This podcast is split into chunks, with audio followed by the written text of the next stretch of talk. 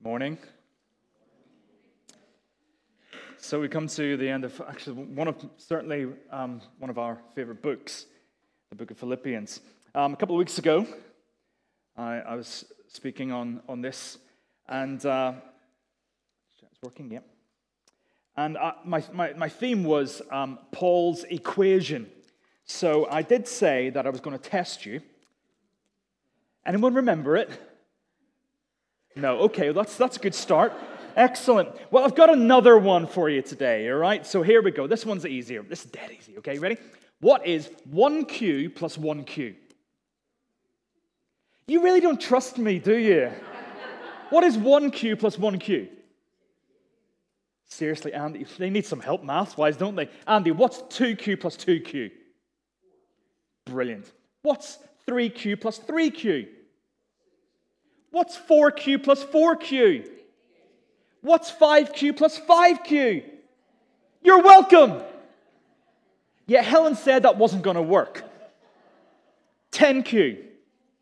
Thank you, in case you didn't realize. Anyway, Philippians is Paul's thank you letter to the church in Philippi.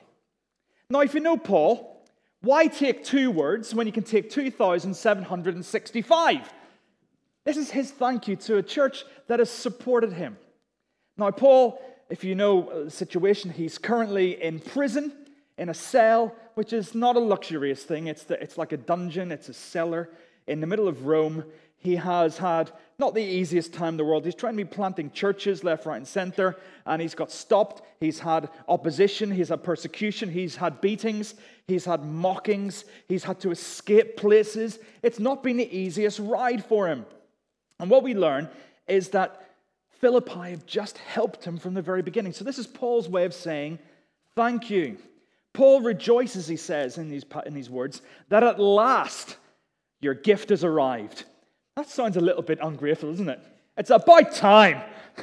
I've been sitting here in a prison waiting for it. He says, At last your, prison, your present is here. It's not that, that he knew that their hearts were with him, but that something has prevented these gifts from getting there.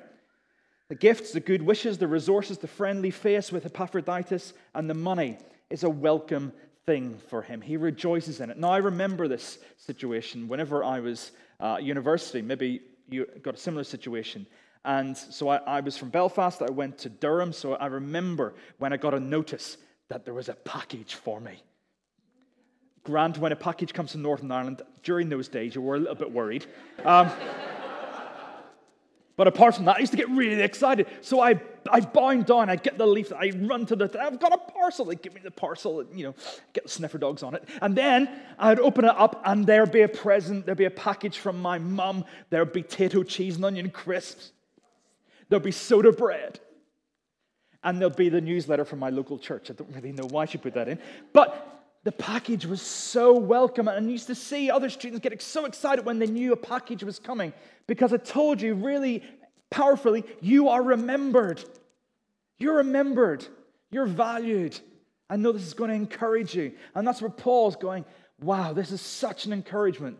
And where he's at, he's got a person he knows. Epaphroditus has come with news and letters and, and, and a gift so he doesn't have to live in the situation that he's living in. It's a boost to keep going. So Paul's writing a note saying, Listen, I just want to say thank you, and a few other things as well. The Philippian church were supporting him. I want to ask, who do you support? I'm not talking about football.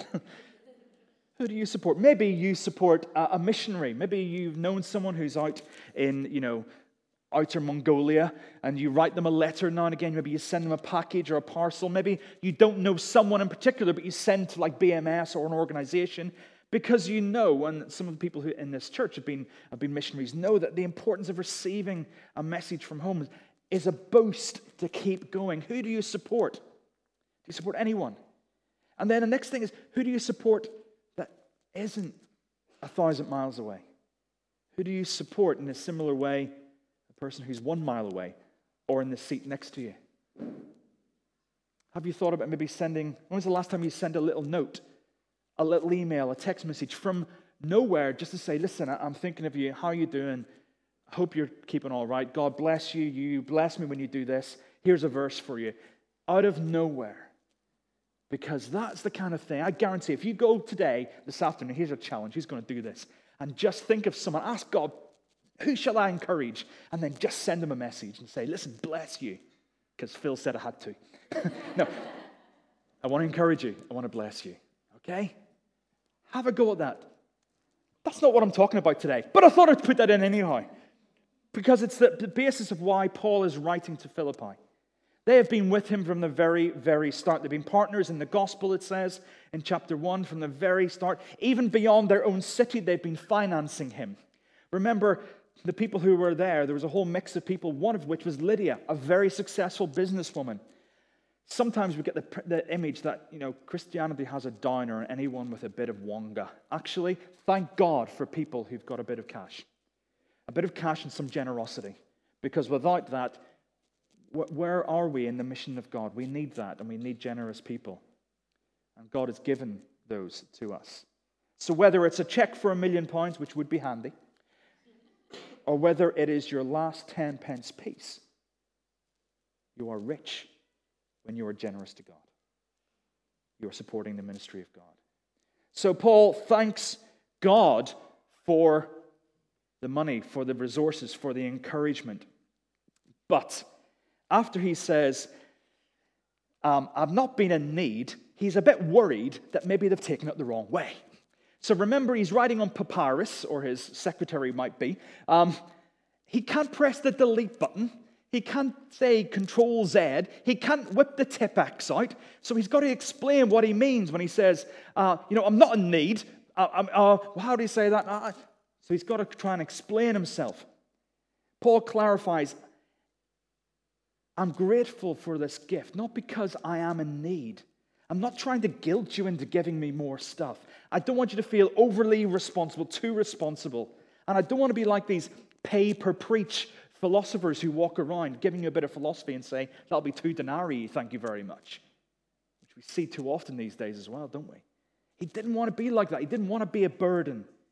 So he said, I'm not in need. And he goes, Well, that might sound a bit ungrateful. So I'll tell you why I'm not in need. Because he's learned something. He says, For I have learned to be content in every situation. I've learned to be content in every situation. What is your picture of contentment? I don't know whether it's my influence of Hollywood, but I just see a picture of contentment as, as sitting on a rocking chair on a porch, looking out at the sunset with a big smile on your face. That's contentment. Isn't that lovely? It might be something else for you. But we are told the things that are meant to make us content. It's the car, it's the clothing, it's the phone, it's the job, it's the perfect family, it's the lifestyle. These things will make you content. I don't know what your picture of contentment is, but often it's associated with happiness. Right at the very founding of the United States, written into their cultural DNA, is the pursuit of happiness. What is that? Well, did you know there's a thing called the happiness index? Every year since 2011, the United Nations produce the happiness report, which really, really, they've missed a trick not having Mr. Happy from Mr. Men on the front cover. Really. But they produced a report in 2011. They wanted to find out how can we record or measure the, the satisfaction, the progress of each country. And so, through lots of different things, including um, job satisfaction, GDP, all this stuff about business and economics and everything, they, they gave a mark for each country. And the happiest country in the world in 2018 is Finland. That's nice, isn't it?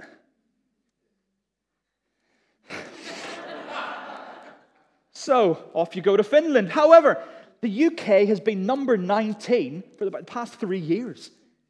We haven't changed a great deal, apparently.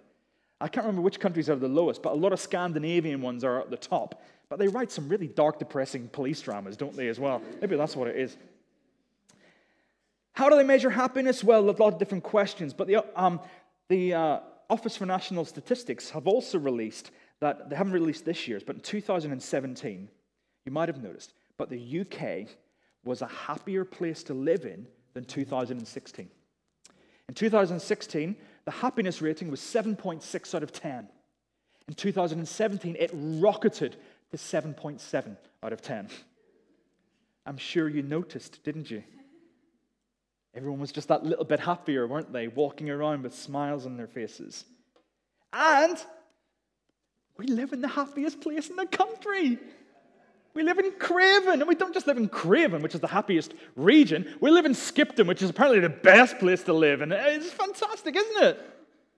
We live in the best town, in the happiest region or district in a country which is like top top 20 in the world. That's not bad, is it? Hey, come on, you can smile a bit bigger than that. But there's a disconnect, isn't there? Which is why we're giggling with a little bit of discomfort. Because that's not really the reality we often experience. Yeah, we've got a lovely place to live in in Skipton. It is beautiful. But something's disconnected. Something, something's not quite right.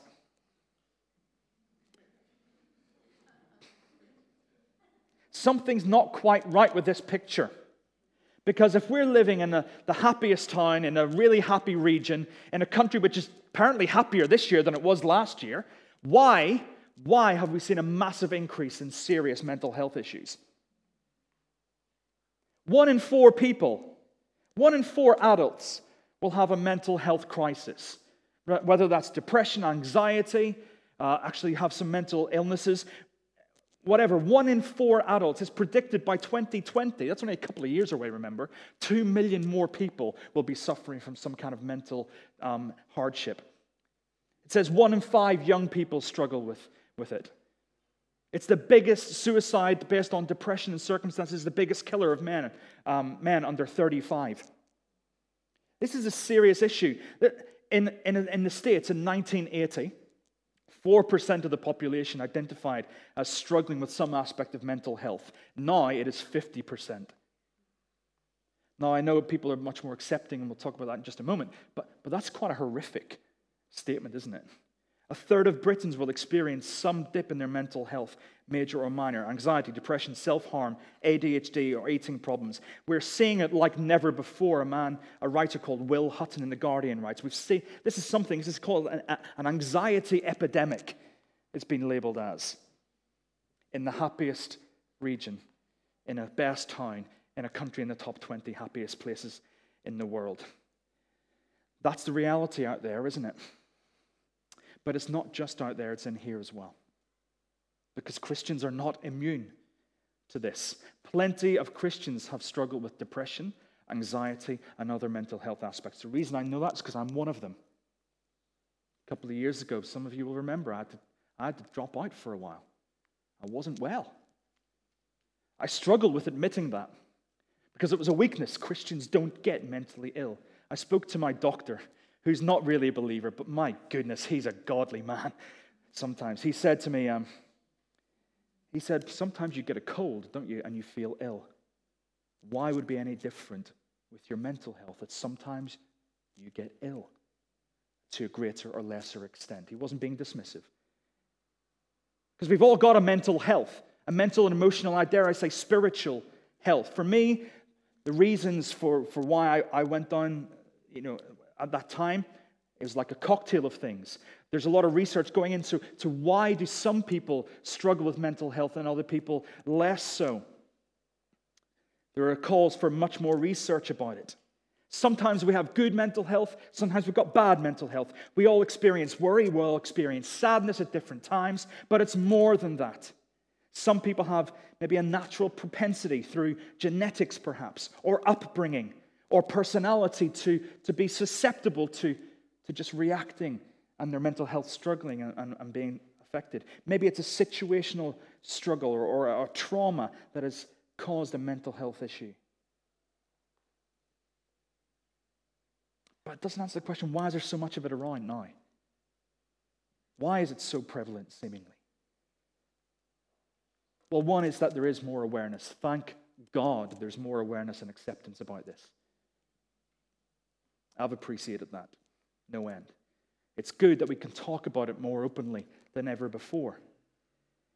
But it's noticeable in our greatly developed, very progressive, and technologically advanced Western culture that, that mental health is plummeting. Emotional health is plummeting. Isolation is rocketing. And one reason I want to suggest, one reason I want to suggest is that we all are sold a product.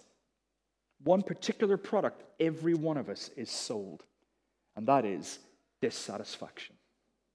We are sold and told dissatisfaction.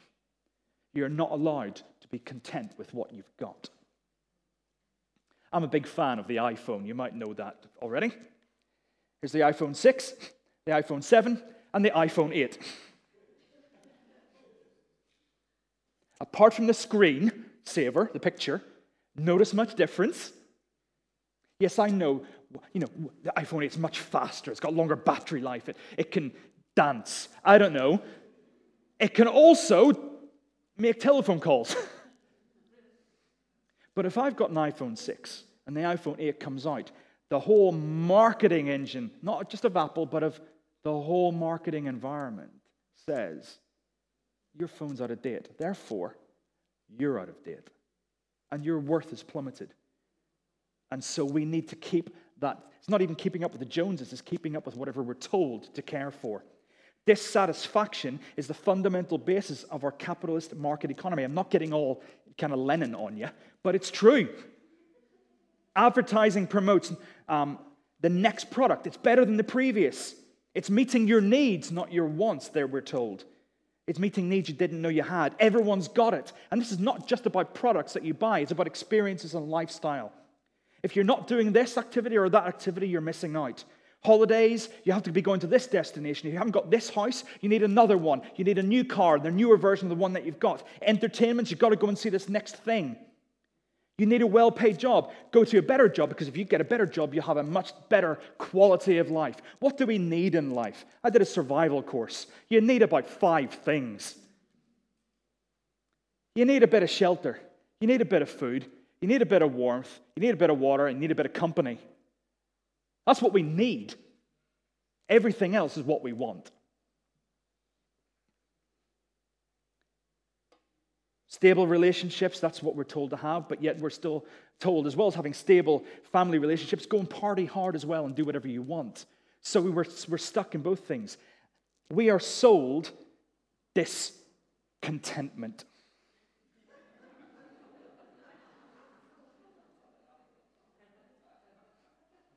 We are sold discontentment. That is the world that we live in, in loads of aspects of our society overwork. We overwork in order to get more money, in order to secure our job so that we have a, a good home to look after our family. They're all noble reasons, but often it leads to money worries or it leads to debt. That can have impact on our relationship, um, relationships with, with other people, our family, with our friends. And there's a correlation. I think uh, we can guarantee, we can say this. There's a correlation. Ruth, I was looking for you over there. There's a correlation between debt and mental health crisis, isn't there? Between social isolation and the mental health crisis at the moment. These are, these are correlated and they're easily proven. We're told and we're sold dissatisfaction. Pressure, pressure, pressure, stress, stress, stress. Will Hutton, who I quoted earlier, said this the only, only a fundamental social change can defeat the anxiety epidemic. And I add, even in Skipton. Because we hear, we have the privilege to hear stories at Alpha at CAP, Job Club, Food Bank. There's an awful lot of discontentment out there. My friends, there's sometimes an awful lot of discontentment in here as well, in our hearts.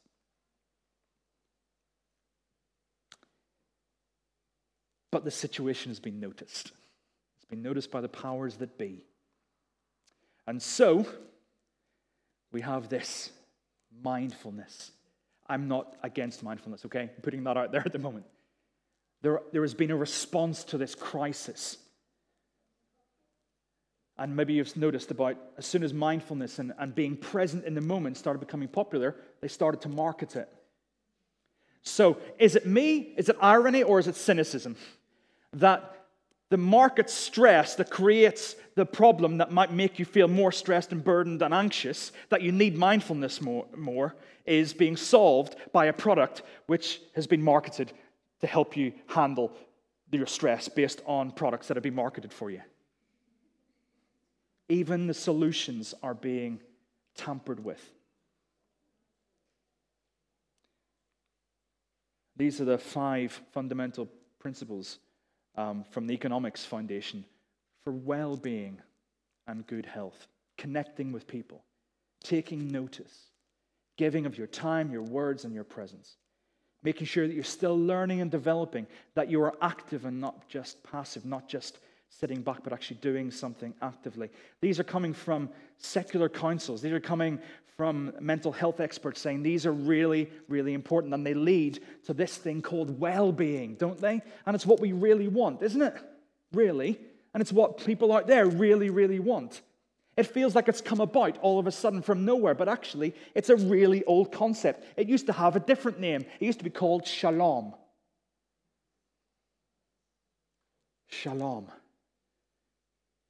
It's not just a Hebrew greeting saying hello, it means peace. Peace that passeth understanding. I've heard that somewhere before, haven't you?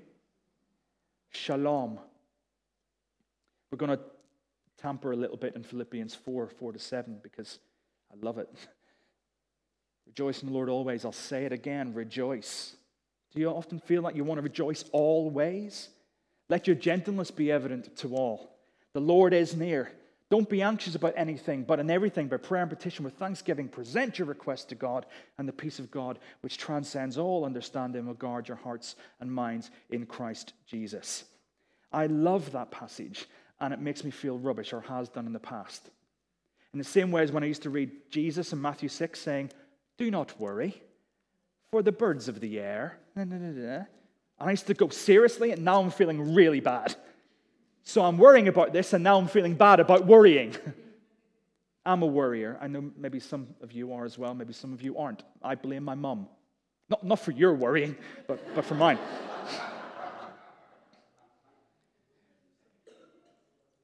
it's true, worry doesn't change everything.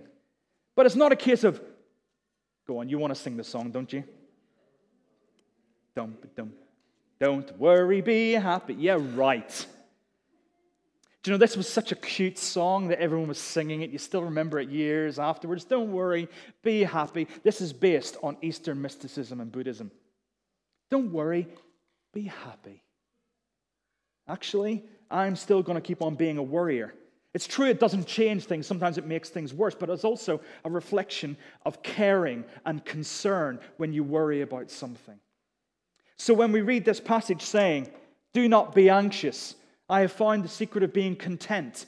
It seems a bit too black and white for me. Because actually, the Greek word that they use, that Paul uses, is not about don't worry, be happy. What he's talking about is being distracted, diverted, divided, overwhelmed. He's saying, don't be overwhelmed, distracted, and diverted and divided by the worries of this world and the worries that you carry because they will be bombarding you. Don't be diverted by them. And he says he has learned the secret of contentment. How many in our world would be desperate to know what that secret is?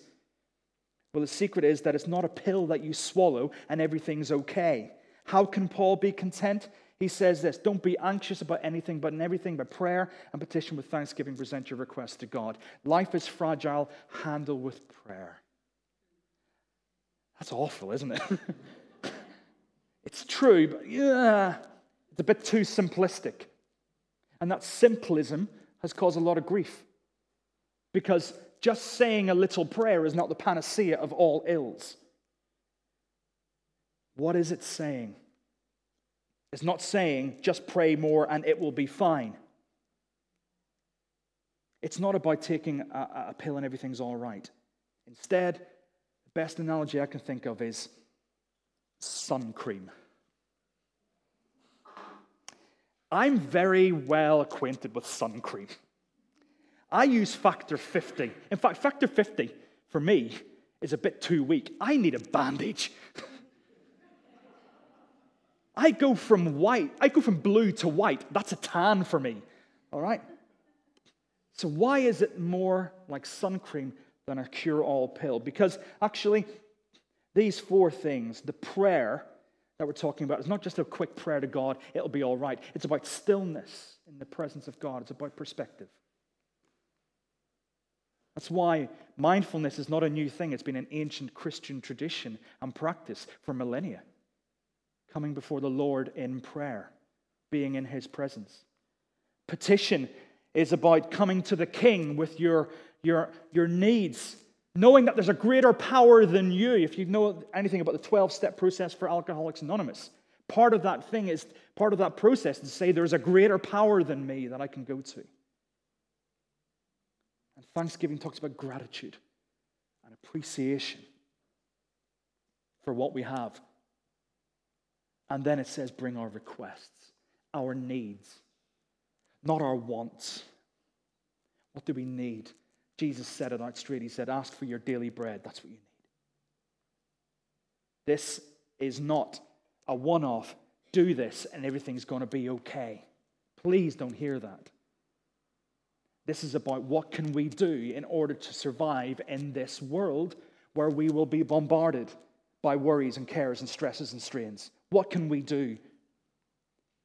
Because if we do these things, if we make a habit of it, not just a one off, pop this vitamin prayer and you'll be fine. If we make a habit of it, then we have this eirene, peace, shalom, well being. And what does this peace do? What it does, this peace just doesn't make sense. It doesn't make sense. How many times have you personally, yourself, or some other people been through absolute crises and you go, How are you coping with this? And they say, Well, simply, my faith's getting me through. They're saying it through gritted teeth and through tears. Don't be surprised at that. Hea Woo, um, the woman from North Korea, the story she told at Spring Harvest about the fact that, that her husband was killed in a concentration camp for Christians, that she was persecuted, she was raped, she was beaten, and yet she had a deep, content peace from God, which doesn't make sense. That's what transcends all understanding is in English. And what does it say, this peace that doesn't make sense? It says it will guard your hearts and minds. I'm sorry you can't read that very clearly. It says you wouldn't need a guard if there wasn't going to be an attack. This is not about sitting serenely and going, I feel peaceful.